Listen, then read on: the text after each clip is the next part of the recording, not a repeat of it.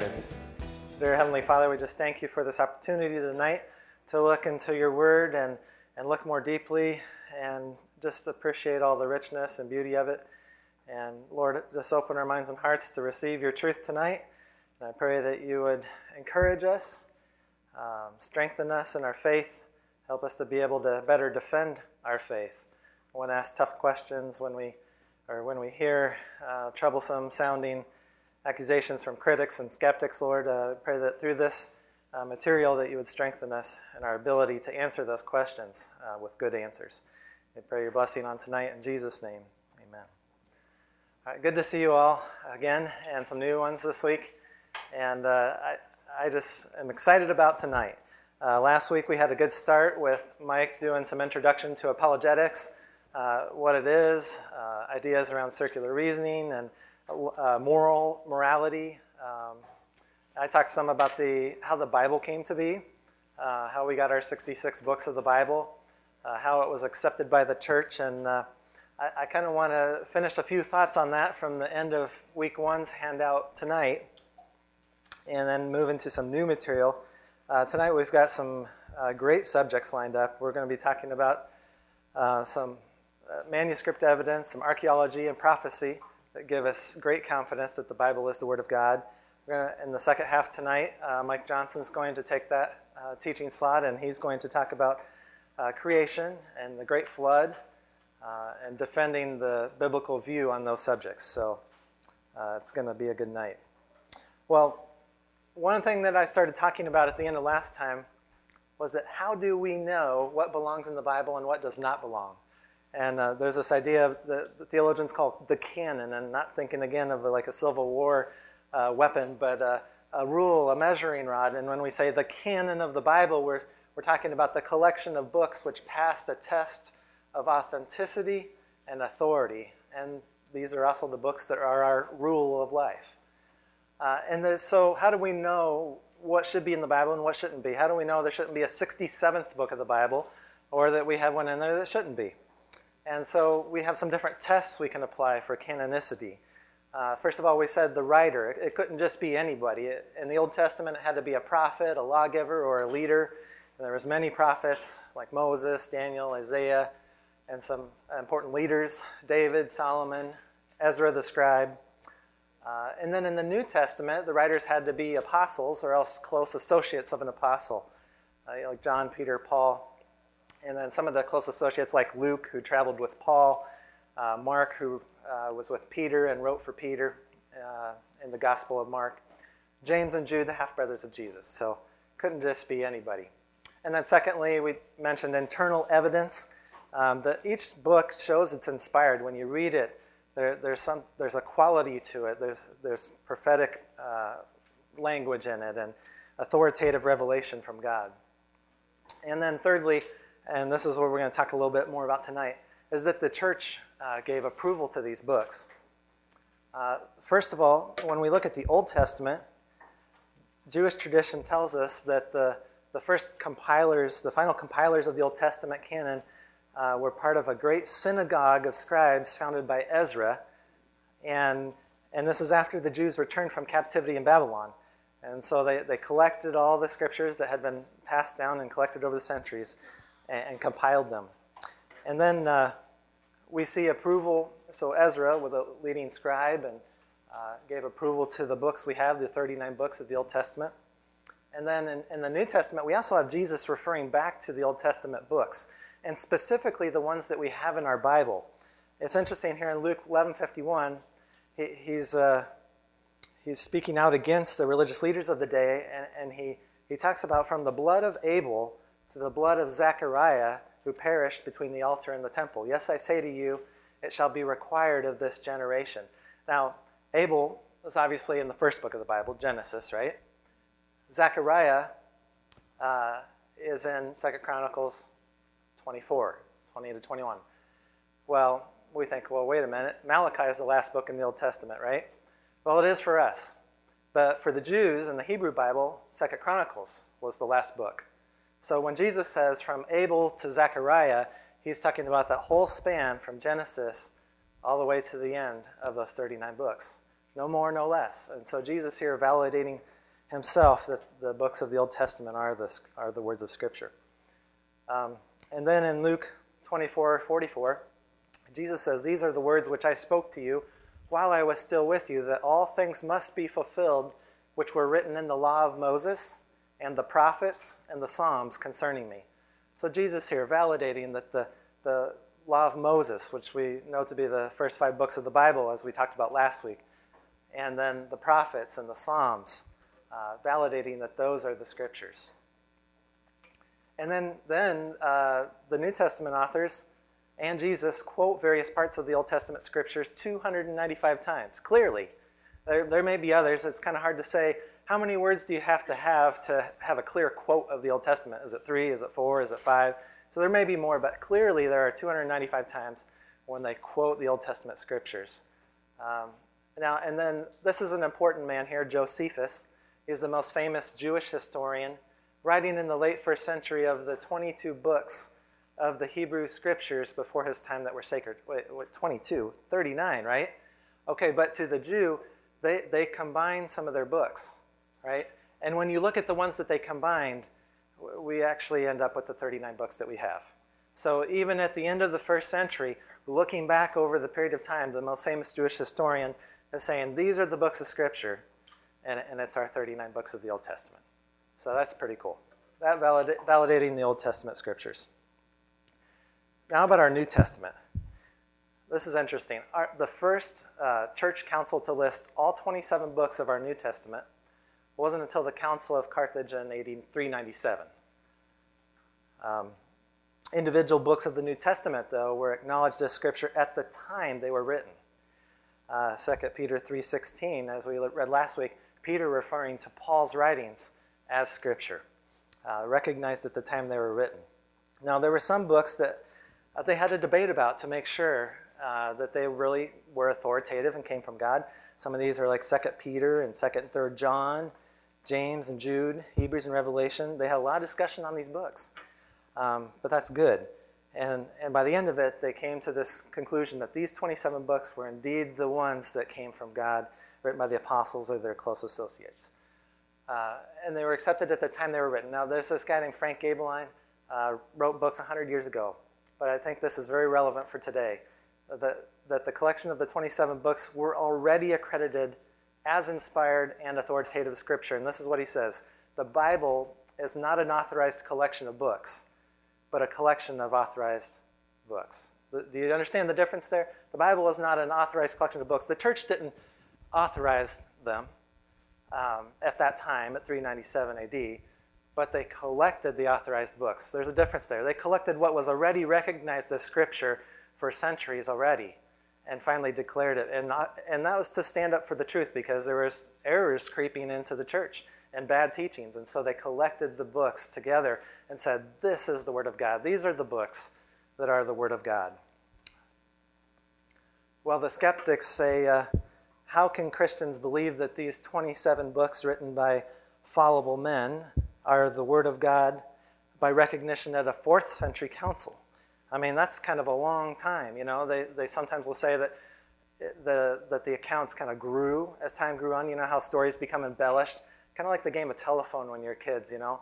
The first kid tells the kid the story, and then that gets passed on and gets passed on. And by the end, usually it's something quite different than where you started at. And they kind of accuse us of doing that, you know, over the early first couple centuries of growing the story of miracles and Jesus and, and all that, and then the believers kind of growing in their belief of all that. Well, our answers to this is that we can be thankful that the final formation of the New Testament canon uh, was such a long and difficult process. Uh, they wanted to be absolutely sure that these books met the high standards of Scripture. Now, some of these books I mentioned that they had some debate over. Uh, one was Hebrews. Uh, last week we talked about Hebrews, and, and do we remember who the author of Hebrews was? Kind of throwing a trick question at you because we said we don't know exactly which apostle or close associate of the apostle wrote the book of Hebrews, and that was okay because the glory, glory to God, Jesus is the great high priest, and glory to him alone. Um, but they believed, the initial church did believe that it was either written by Paul or a close associate of Paul. Uh, and then James. Uh, James, because they, they were questioning him, because he had some statements in his book about uh, um, faith without works is dead, right? And they said that, con- some people said that con- uh, was contradicting Paul's clear teaching that, that salvation is by grace. And so, uh, but we, we don't have any real contradiction there. You know, we're saved by grace through faith, not of works, lest any man should boast. But if we have that genuine faith and we have been genuinely saved, then that then we have a new life, and we produce those works are produced in our lives. And so we can also say faith without works is dead. Uh, Second Peter was challenged because the style differed from First Peter. First Peter has a, and the Greek is written very nicely, has a smooth Greek style, and then Second Peter is a little bit choppier, and so they questioned that. But then you look at the end of First Peter in chapter five, and uh, it says that he used a scribe to write it. So he had somebody else actually pen the words of First Peter. So it looks a little different, and that's okay. Uh, second and third John were challenged because the author in them is called elder, uh, not apostle. But, um, but Peter did the same thing. Peter called himself an elder in, in 1 Peter 5. So no real problem there. Uh, Jude was challenged, the book of Jude, because he refers to the book of Enoch in one verse and, and the assumption of Moses. Um, but this, the, he was just quoting them. You know, Paul would do that. He would quote the pagan poets in Acts 17, and, and that's all he was really doing there was quoting them. Uh, Revelation was challenged. It was accepted right away, but there was some challenge to it because it taught a thousand year reign of Christ, uh, which is true, but there were some who believed that came from a cult. Um, but it had wide early acceptance, and then in the end, they had no problem with it. So I, I feel like we can be thankful that it took a while for the church to finally say, to collect them together and say, this, these are the authorized books. These were the ones, when the ink hit the parchment, these were the books of, from God. All right, are there any books that got left out? well, last week I showed you a couple of books I had that were called the missing books of the Bible, and uh, there aren't any missing books of the Bible, but some include these 14 books called the Apocrypha, written between the Old Testament and the New Testament times. And uh, they're called 1st and 2nd Esdras, Tobit, Judith, the rest of Esther, the Wisdom of Solomon, Ecclesiasticus, Baruch, the Song of the Three Holy Children, the History of Susanna, Bel and the Dragon, the Prayer of Manasses, 1st and 2nd Maccabees. And uh, so these books, though, were never accepted by the Jews or by our Lord Jesus on the same level as the rest of the Old Testament scriptures. You know, they had, and, and in them there are some good things, but some of them also have historical and geographical inaccuracies, some false doctrines, uh, such as prayers for the dead in purgatory, salvation by works, um, which later made it into the Roman Catholic Church. They accepted these 14 apocryphal books as scripture, and that's where, that's where those teachings come from. Uh, but they didn't have the distinctive elements of scripture such as, as prophetic power. Um, Jesus and the New Testament authors, as I said, quoted the Old Testament 295 times in their writings, but not once from the Apocrypha. That's kind of interesting. You think if they were on the same level as Scripture, that they would have at least quoted from maybe one of them one time. Um, and Josephus, again, when he, when he puts together that list of books that were accepted as authoritative from God, he doesn't include the Apocrypha. He, he gave them a secondary status. So we don't, we don't give them that level either. They're a secondary status. Um, yeah, the Roman Catholic Church accepted them. Um, and it was kind of interesting. It wasn't really until like 1546 at the Council of Trent that they brought them in as books of the Bible. And it was because of the challenges of Martin Luther. Uh, you remember Martin Luther and he's known for what? The, the teachings of salvation by grace, justification by, by grace, yes, uh, and not by works. And so he challenged the Roman Catholic Church 29 years before that uh, Council of Trent on their teachings of prayers for the dead and salvation by works. And, uh, and so, in response to that, the Roman Catholic Church decided to bring in those 14 books officially as part of their Bible, and they printed as part of their Bible um, which is which is kind of sad. But you know, you actually look into these books of the Apocrypha. Even within those books, they say they admit that there wasn't a true prophet at that time. You know, one of the tests for canonicity was what for the Old Testament? You had to be a prophet, right? Well, these, these books even claim that there wasn't even a prophet at their time. In 1 Maccabees 14:41 it says the Jews and their priests decided that Simon should be their leader and high priest forever until a trustworthy prophet should arise. So they, they even admitted within their own books that a trustworthy prophet wasn't there. So and Jesus didn't include them when he talked about the martyrs and the church didn't agree that they were part of the scriptures, so we don't either. All right. There's another set of books that some people say should be part of the Bible. Um, maybe not as big as the Apocrypha, but they're called the Gnostic Gospels, writings from the second century after the book of Revelation in 95 AD. Uh, but they were never given serious consideration by the early church. And I'm not going to talk about them a whole lot, cause, but other than to point out some of them have some very bizarre writings. And just to give you an example of that, in the Gospel of Thomas, saying 114, Simon Peter says to them, let Mary go out from our midst, for women are not worthy of life. Jesus says, See, I will draw her so as to make her male, so that she also may become a living spirit like you males. For every woman who has become male will enter the kingdom of heaven. And you just think, uh, boy, is that really a book that somebody would ever consider part of Scripture? It's pretty bizarre, isn't it? So you just get the sense that these are not inspired books of the Bible. So should we expect any more writings to be added to the Bible? We say no. There's a finality to the Bible we have. In Hebrews 1, we read, God, who at various times and in various ways spoke in times past to the fathers by, his, by the prophets, and has in these last days spoken to us by his Son, whom he has appointed heir of all things, through whom also he made the worlds. And then at the very end of our Bible, we have the, these two verses in Revelation chapter 22. For I testify to everyone who hears the words of the prophecy of this book if anyone adds to these things, God will add to him the plagues that are written in this book. And if anyone takes away from the words of the book of this prophecy, God shall take away his part from the book of life, from the holy city, and from the things which are written in this book. Now, when I was, when I was younger, I, I thought uh, this applied to the whole Bible, right? Uh, if you add or take away from the this book, it's, it's a terrible thing. You had the plagues or your part taken away from the book of life. I got a little bit older and a little wiser in Bible college and, and then realized, well, this is written just for the book of Revelation. You know, don't take away or don't add words to the book of Revelation. And, and now that I'm a little bit, maybe a little bit older and a little bit wiser, I'm again thinking that it applies to the whole Bible. And my reason for that is, is that Revelation, just think about the content of it thematically, you know.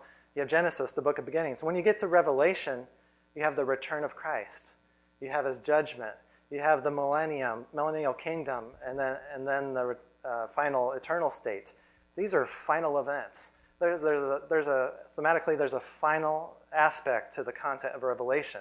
And so when we get to the end of the final content of the ages, and then it says this, I think that really applies to the scriptures. God said all he has wanted to say and revealed to us, and, this is it. So no more books. Uh, no Book of Mormon, no uh, writings of Muhammad, no 67th book of the Bible. And the canon of Scripture today is exactly what God wanted it to be. And it will stay that way until Christ returns. And one author says, read it to be wise, believe it to be saved, and practice it to be holy. I like those words. All right, so uh, we come up to inerrancy. Are there any errors in the Bible? This is what inerrancy means. Inerrancy of Scripture means that Scripture in the original manuscripts does not affirm anything that is contrary to fact. This does not mean that the Bible tells us every fact there is to know about any one subject, but everything it does say about any subject is true. So here's an admission for you. We do not have the original manuscripts that are inerrant. That when the ink hit the parchment, we don't have those. But that's okay uh, our answer to this challenge that we do not have them, and so there's probably errors in our copies here. They say we have errors in our manuscripts that we have today. Through a, we have a we have a process though called textual criticism, textual criticism, where we compare the various copies that we do have, uh, and and we can compare them together. And so say say if we had uh, three manuscripts here that have a, a phrase perfectly, and then we had another manuscript here, and there was two words were like reversed, or maybe there was a misspelling in one word in that copy. You would know from putting those four copies together, right? And this is what textual criticism does. You, you compare the different copies together. You can easily get back to what the original manuscript said by comparing all the copies, because you can easily spot the one thing that's off when you compare hundreds and thousands of copies that we have. And so we can be pretty confident that uh, we have what the original manuscript said for at least 98.3% of the words in the Bible. Some say even 99.5%. That's, that's amazing, really. For any document of history, um, no other document comes even close to that. And, and, these, and these small variances, and that's what they are, is just small variances, are, are negligible. They don't change anything as far as doctrine or the person of Christ or the way of salvation or anything like that. Well, here, we do have to make a few admissions, though. There are probably three, and I've picked out the top three here, variances that are somewhat significant. And I, I want to bring these out to you so that you're aware of them, so that if a skeptic comes up and says, Well, what about this passage? That wasn't supposed to be in the Bible.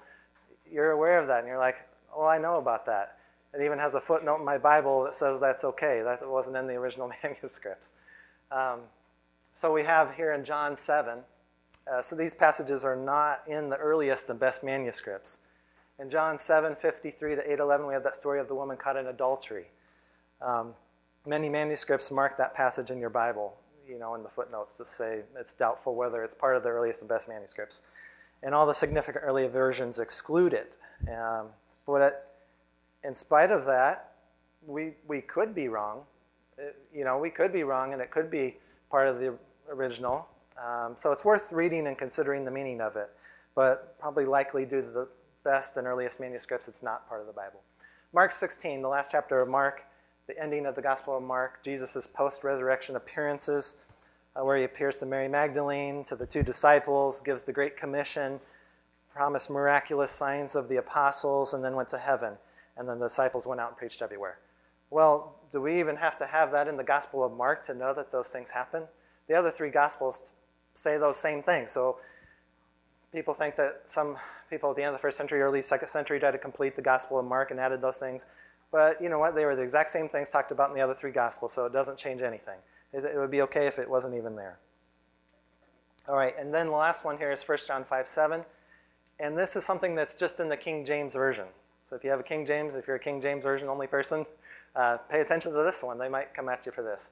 That, uh, and it, it says, For there are three that bear record in heaven the Father, the Word, and the Holy Ghost, and these three are one. That sounds like a great proof text for the Trinity, doesn't it? it would be great if it were part of the original manuscripts, but we don't need that. There is so much talk about the Trinity and so many other places in the New Testament that we don't even need this verse to prove it, but um, they, they added it in at some point. And, you know, you do have a 1 John 5 7 in your Bible, even if it's not the King James, but it's not this verse. What they did in the later translations was split verse 6 into two verses. So you don't have the incorrect verse in your translation if you don't have King James. But you do if you have a King James. So King James was written at a time when they didn't have the earliest and best manuscripts, which we'll talk about in a minute. So none of these three situations are really significant. They don't really change anything, but be aware of them. You know, the skeptic, some, you might hear about these sometime. All right, another objection is that the skeptics say that the biblical writers accommodated their messages in minor details to the false ideas of the current ideas of their day and uh, affirmed or taught those incident, in an incidental way. So, example Jesus claimed in a parable that the mustard seed is the smallest seed. Um, when we know that, say, like the orchid seed is smaller today. So if Jesus and his omniscience knew that the mustard seed wasn't the smallest seed, wasn't he telling a white lie uh, to accommodate the understanding of their day? At the day they, at that time, they thought the mustard seed was the smallest seed, but if Jesus, being omniscient, knew it wasn't really the smallest seed, wasn't he, in effect, telling a white lie? And, and so you kind of, I got a little picture here. I don't know if you can see it real well, but there's a mustard seed by a couple coins on a, on a person's hand. It is pretty small. Well, answer to that is that, I mean, what they're really accusing God of is being a liar, right? But the answer is no. Uh, God uses human language. He uses human language to communicate perfectly without any false ideas. You know, today we speak of, you know, like the four corners of the earth. Well, we know there's not four corners of the earth, right? Uh, we, we speak of the rising of the sun, as they did back then. Well, we know the sun doesn't actually rise, the earth rotates, right? Uh, Jesus knew that the mustard seed wasn't the smallest seed, but he speaks in human language, and our language, and communicates to us, uh, which is a wonderful thing, without any false ideas. Uh, another objection is that inerrancy overemphasizes the divine aspect of Scripture and neglects the human aspect. So last week I talked about uh, was the book, was the Bible from God or from man? And, and we said it was, it was from both. The Holy Spirit guided the authors of the Bible to write the words God wanted written. Um, but some say, well, if you have human writers in it, then you have room for error in their writings. Uh, well, the answer to that is that Scripture has both a human and divine aspect, but that doesn't mean it has errors just because it has the human element. And God was overseeing that process. And here's that verse again from 2 Peter 1:21. For prophecy never came by the will of man, but holy men of God spoke as they were moved by the Holy Spirit. And so God watching over this process. You know, and human speech and writing can be absent of error, right? If it's guided by God, right? Something we could write, I could write. There were 50 people that came on uh, August 16th to Creekside Church to, to the Creekside U class on apologetics. And every one of those words would have been true. You know, human words can be written and be fully true, and especially if God is guiding them to write those words. So we don't have any problem there. Uh, one last objection here. Some will just say, there are some clear errors in the Bible. And uh, my answer to that is, show me one. You know, uh, in which specific verse or verses do those errors occur? The small numbers of problem texts, like these little variances that we talked about, shouldn't lead any of us to believe that there's any errors. You know, we don't, we don't say that everything recorded in the Bible is affirmed as true, but, every, but everything that the Bible does affirm as true is true. You know, for example, Cain said, Am I my brother's keeper? Right? The implication is that he's not. So the Bible doesn't affirm his attitude, but, but what he said is true. It happened. But the Bible doesn't affirm it as truth for us. All right. I'm going to move into this uh, section. What I want to do for the rest of this time now is leave you with an acronym that I'm borrowing from Hank Hanegraaff, the, the Bible Answer Man. Great on apologetics. Don't listen to him on eschatology, though. All right, MAPS. Uh, so remember this acronym MAPS manuscripts, archaeology, prophecy, and statistics. These, you know, really help us feel confident in our Bible that it's a reliable book. And I want to spend probably the most time on this first one, manuscripts, and I'm going to show you a few highlights of archaeology and prophecy because uh, what we first need to do is say, is this Bible we are holding authentic? Is this copy of the Bible we're holding an authentic copy of the original? I mean, because if there's been errors in it or changes in it or people have changed things in it over the years, why, why would we believe in that? We have to have an authentic Bible. That's manuscripts. Archaeology and prophecy then take it that next step and say, this isn't just a, a human book, this is a book from God. Uh, because we, everything we find in archaeology, all the predictive prophecy in the Bible, supports that this book couldn't have just been written by men, that it comes from God. And then st- a few statistics. So within manuscript evidence, we have a sub-acronym called B, bibliographic, eyewitnesses, and external. So the bibliographic, bibliographic test considers, this is important now, the quantity of manuscripts and manuscript fragments, and also the time span between the original documents and our earliest copies it's important because the more copies, uh, the better we are able to work back to the original, right? Through that textual criticism. And the closer the time span between the copies and the original is the less likely the errors would have crept in. So when we look at the Old Testament, uh, we've had some amazing archaeological finds. In 1897, there were approximately 10,000 manuscript fragments from from, from the Cairo Geniza storeroom find, and they date back to 895 AD. That is an amazing treasure trove find of manuscripts of the Old Testament. And then, even greater, we go back another thousand years earlier of manuscripts here in the second point, is that they found 190 uh, manuscripts from the Dead Sea Scrolls find of 1947 to 1955. I'm going to talk a little bit more about Dead Sea Scrolls in a second because that is an amazing, amazing find. It's significant.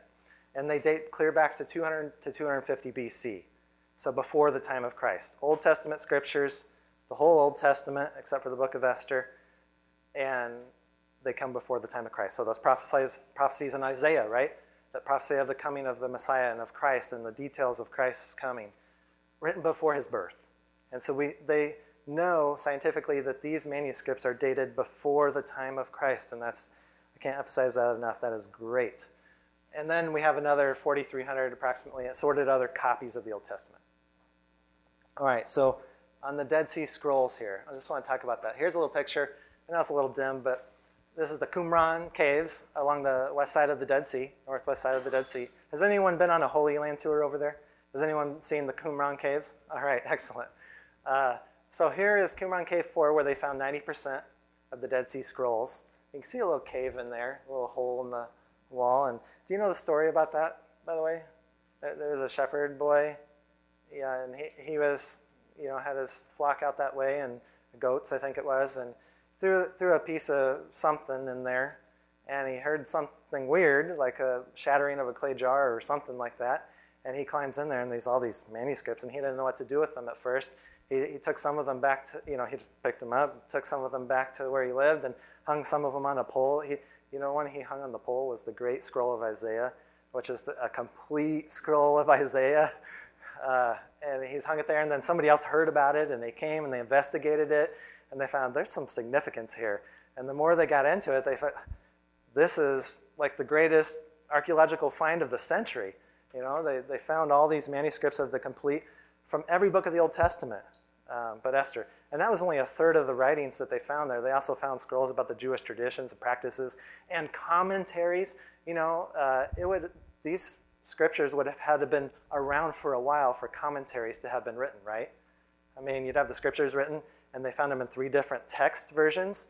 So, you know, there would have been a while of time for three text versions to develop, and then a while for commentaries to develop. So they found these and date the scrolls to 250 BC, but they're clearly in existence, the writings have been in existence for a long time before that, even. So, this is a great find that gives us confidence. And, and so, when they compare these through that process of textual criticism to the copies we have today, they're very, very close. The, the differences are very minor, very minor variations, like, you know, orders of words and maybe a spelling or something like that, but almost word for word accurate. It's just amazing. Here's a view from inside one of the caves looking out toward the Dead Sea, where some of them were, just, you know, it's kind of dark there. Um, here's this great scroll of Isaiah. And so we have a very, the point is, is that there's a very short time between the original Old Testament manuscripts and the first extensive copies in these Dead Sea Scrolls. And plus, we have 14,000 other copies that have been discovered. So this gives us confidence in the trustworthiness of the Old Testament text. All right, New Testament manuscripts we have 24, over 24,000 total, which is amazing. And we have over 5,300 in, in, Greek, um, almost 800 copies before AD 1000. The time between the original composition and our earliest copies is an unbelievably short 60 years or so. That is unbelievably short. I mean, they sometimes the skeptics will try to say, well, these were written a long time after the events happened or the prophecies happened. Um, and they kind of got embellished over a couple hundred years. Well, we have manuscript fragments uh, that are even within 60 years of the original. Pretty awesome. Here's a fragment from John 18. Uh, it's called the Rylands Papyrus and is dated back to 125 AD. That is early. And it's here from John 18. Here's the front side of it John 18, 31 to 33 the fragments kind of read into this section. It says, The Jews, for us it is not permitted to kill anyone, so that the word of Jesus might be fulfilled, which he spoke, signifying what kind of death he was going to die. They Entered therefore again into the praetorium. Pilate and summoned Jesus and said to him, Thou art king of the Jews. And so we have this fragment from 125 AD from this passage of Scripture. That is so close to the original. That is awesome. And uh, and I went on a missions trip to Ireland in 2006. We went to the Chester Beatty Library And uh, we, saw, we saw this fragment. I think it was there at the time, but it's based in England on a permanent basis. It was just neat just standing there looking at this thing. Uh, and here's the Chester Beatty Papyri. This guy was a collector 100 years ago. He collected all kinds of ancient fragments and parchments and manuscripts from all over the world. Here, here's uh, a significant one. Uh, he had this, what's called the Chester Beatty Papyri now, dated back to 100 to 200 AD, containing most of Paul's writings, most of the Apostle Paul's writings. It's just awesome. And here's a little picture of one called P46, containing 2 Corinthians 11, 33 to 12, 9. So pretty cool. I got, we got to look at that too. I'm like looking at this and I'm like, it's cool, you know. All right, so when you compare the Bible and the evidence we have for the manuscripts of the Bible to any other ancient writings, and I have this little print off in your handout, it is it isn't even close. You know, some of these writings that we wouldn't even question, or at least, you know, English people wouldn't even question as being authentic, uh, like Caesar and Pluto, Plato and uh, Tacitus and all, the, all these guys. You look here on the right end, the number of manuscripts we have for those, it's pathetic, right? And the time span in years between the original and the earliest copies is like in the thousands of years. Okay, now compare that to the Bible, right? We have over 24,000 manuscripts. And the time span from the original to our earliest and best copies is only a short 25 to 50 years, around 60 years. That's just amazing. I hope that encourages you that the text we are looking at when we look at our Bibles is authentic. All right. So, bibliographic, eyewitnesses. Just real quick, we have eyewitnesses uh, in the Bible, and that's important to have eyewitnesses. In the Old Testament, like Moses, uh, New Testament, Luke and John, who says, I saw this, we went and did this. And so you have lots of eyewitnesses. When Jesus was raised from the dead, the Bible tells us there were 500 witnesses. Um, so, yeah, lots of eyewitnesses throughout the Bible. It's a great proof um, of the authenticity of the Bible. Thirdly, okay, so a quick quote from Hank Hanegraaff when the New Testament accounts of Jesus began to be circulated, which would have been during the lifetimes of those who were alive at the time of Jesus' life, these people could have confirmed or denied the accuracy of these accounts. So the, the earliest copies that we have were written at a time when people who were alive at the time of Jesus were still alive and could have confirmed or denied those writings. So that's pretty important there that we have eyewitnesses that were alive during Jesus' life and still alive at the time of our earliest copies. And then external evidence that supports the Bible. Every time you look in the Bible at a, at a city, at, at a people group, or events that happen, um, we find accuracy in archaeology. Uh, everything proves to be accurate. Compare that to the Book of Mormon, for example. I mean, they have people, supposedly the history of the ancient North American Indians, you know, from the early centuries after the birth, after the, after the life of Christ. And there's the Lamanites and the Jaredites and you know, they supposedly came from the Middle East and they settled here. Well, you know what? We look in archaeology and we can't validate a single place, person, people group, event named in the Book of Mormon. I mean, we find all kinds of evidence for the Bible of those things, but nothing, from, nothing for the Book of Mormon. Um, I showed you last week my 1920 copy of the Book of Mormon. I picked it up for a quarter, you know, at the book sale at Emmaus, and I've been using it as a desk prop to keep my desk level for several years. Well, you know, when the Mormons came to my door one day, they, they wanted to trade up for it. They thought it was a great copy, a 1920 hardbound copy in great condition, you know. And I, I so out of curiosity this last week, after telling you about this this last week, I looked it up on eBay, and I, I think I could actually sell it for at least $100. It's a collector's item. so I didn't know I had that under my desk all this time. But, uh, anyways, we also have the affirmation of secular historians and early church leaders. So just a little bit of archaeology. There is so much I could show you about archaeology, but I just want to show you five quick slides with pictures here and uh, that validate that the people, places, events of the Bible did happen as they said they happened. So, first one here is this uh, little piece of rock here, the Tel Dan, is it Stale? Staley? I don't know how you pronounce that last word there.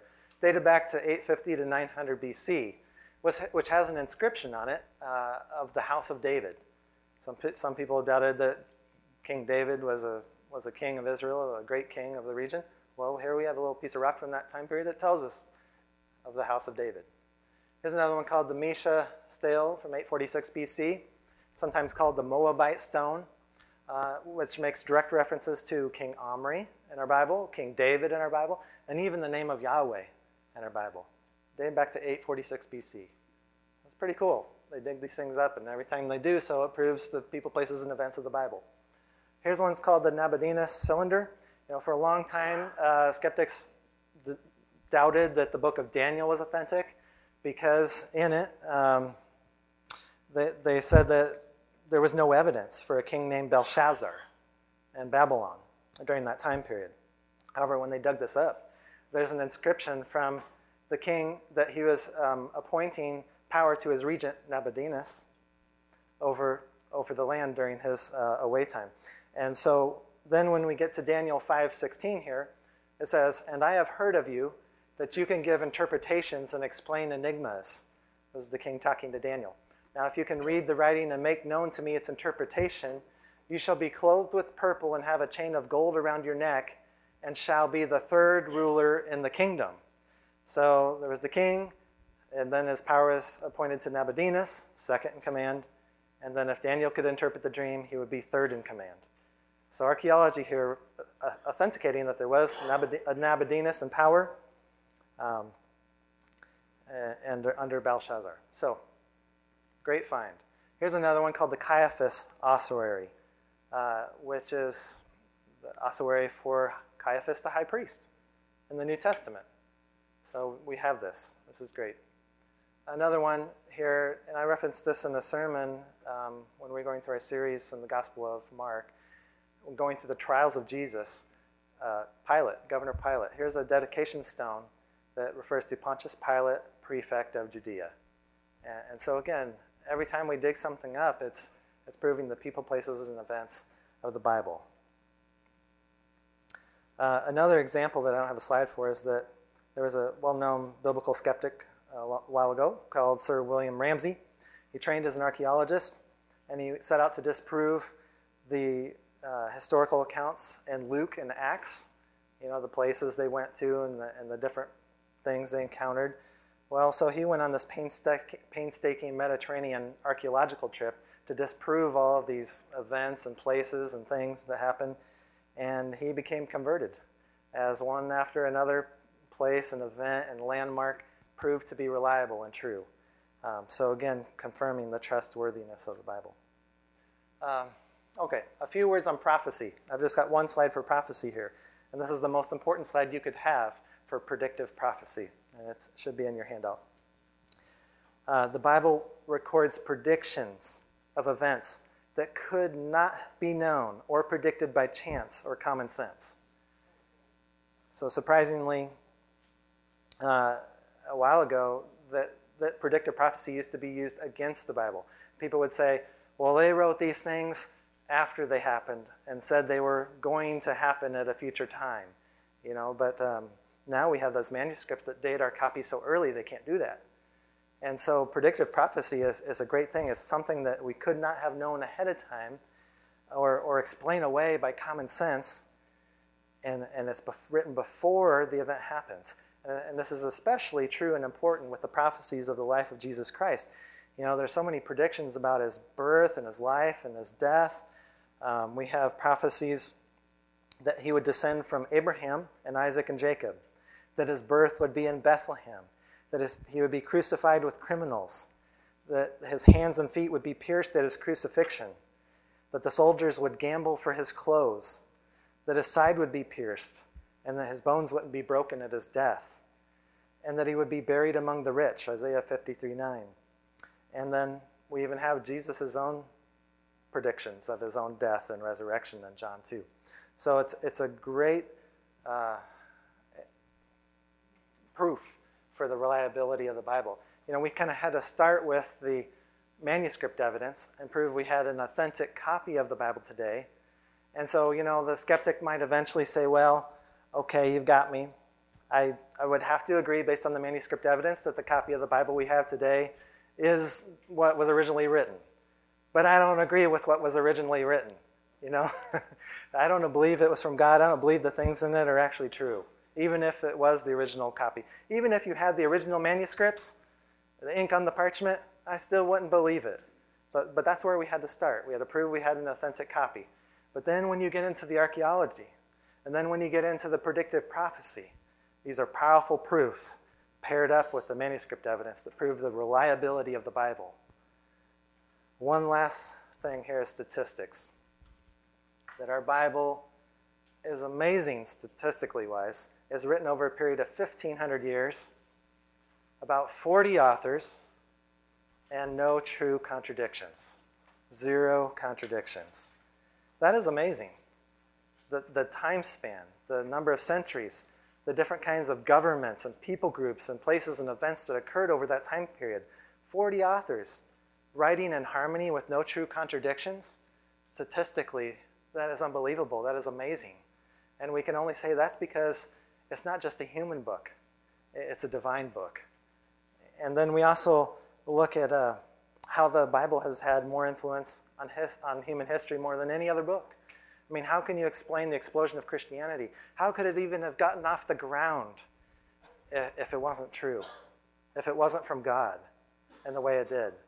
People, yeah, I mean, there's so many miracles in the life of Jesus. Um, those would have been the things that they should have revised out or, you know, not included if they didn't really happen because eyewitnesses could have discredited them all. But they included them all. And we have all those miracles and all those wonderful things. And, and then we have the birth of the church and, and just tremendous growth by the millions. And, and, how can you explain it? You know, the statistics are just amazing. So it kind of makes you ask uh, well, in conclusion, we say we have an accurate and reliable copy of the Bible. Accurate and reliable. And, and I just think, why doesn't everyone believe the Bible is the Word of God? Yeah, there's a one word answer for that, right? Sin. I mean, it's sin. Our, our perception and analysis of God and creation is faulty, right? Wayne Grudem says it's faulty because sin is ultimately irrational and makes us think incorrectly about God and creation. You know, without sin in the world, the Bible would be believed by all people, would it not? Without sin in the world? But sin causes people not to recognize Scripture for what it is. So we need the help of the Holy Spirit uh, to understand it, to recognize it as truth. That's how we become convinced of it, as the Holy Spirit's work in our life. So, our response will we believe the Bible and believe God, or reject the Bible and reject God? That's what we're left with. You know, Jesus rebuked his disciples one time for not believing the Old Testament scriptures. They were on that road to Emmaus, and he called them foolish for not believing that all the prophets of Moses had written. We are encouraged to believe the eternal words of God. I think I have some questions in there for personal reflection you can do on your own. But I'll just ask you one of them, and it's question number three on there, I think. In closing here, in heaven, do you think you will believe the Bible is inerrant in heaven? Will you believe it just as firmly now? Without error, fully inspired by God. This is a book of God. If we're going to believe that in heaven, why don't we believe it just as much now? And uh, hopefully, some of these uh, Christian evidences, these, these proofs I've shown you tonight, just a few of many that we could have, uh, encourage you as they have encouraged me in my study of them. So I'm going to close in the prayer now and then we're going to have a break for snacks. I think we've got some brownie sundaes lined up, drink table, snacks, and then a like a toppings table. So uh, we're going to take like a 15 minute break and then meet back here again for part two with Mike Johnson talking about creation and the flood. Our Heavenly Father, just thank you for this time tonight to consider the reliability, the authenticity, the canonicity of your word, the Bible. And at the end of the day, Lord, we just are so encouraged and I'm so encouraged, Lord, and feel more confident than ever that when I look at the Bible, what we call the Bible today, that it is the very words of God, that you are speaking to me, that you have given me all the words that you have wanted me to have and see and read and know and understand, and no more no less. And so we praise you for that. We praise you for the preservation of your word throughout the centuries, that errors haven't crept in. Comparing our Bibles to those earliest manuscripts and seeing how you've preserved those and even opening up the Dead Sea Scrolls find this past century, after all these a couple thousand years, at a time when we very much needed them to fight off the claims of the skeptics and, uh, and uh, unbelievers. Lord, the unbelief in it is a problem of sin. And Lord, it's okay as a Christian, a faithful Christian, to have good questions because there's good answers for them. But Lord, we know that um, the unbelievers who don't see the Bible as the Word of God, it is because of the sin in their hearts. We pray that uh, if there's anyone here struggling with the reliability of the Bible or has people in their life that they're trying to witness or minister to that are struggling with the reliability of the Bible or just reject it altogether, that you would soften their hearts and open their minds and hearts to your truth by your Holy Spirit. Um, so we thank you, Lord, for tonight and pray that uh, we'd be strengthened in our faith, strengthened in our ability to defend and reason with skeptics and unbelievers and critics and, and even sincere seekers. We pray your blessing on the rest of the night and on this food now in Jesus' name.